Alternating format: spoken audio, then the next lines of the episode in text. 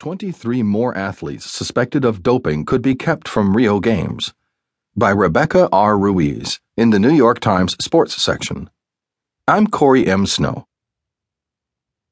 Some 24 additional athletes could be barred from the Summer Olympics in Rio de Janeiro, the International Olympic Committee said Friday.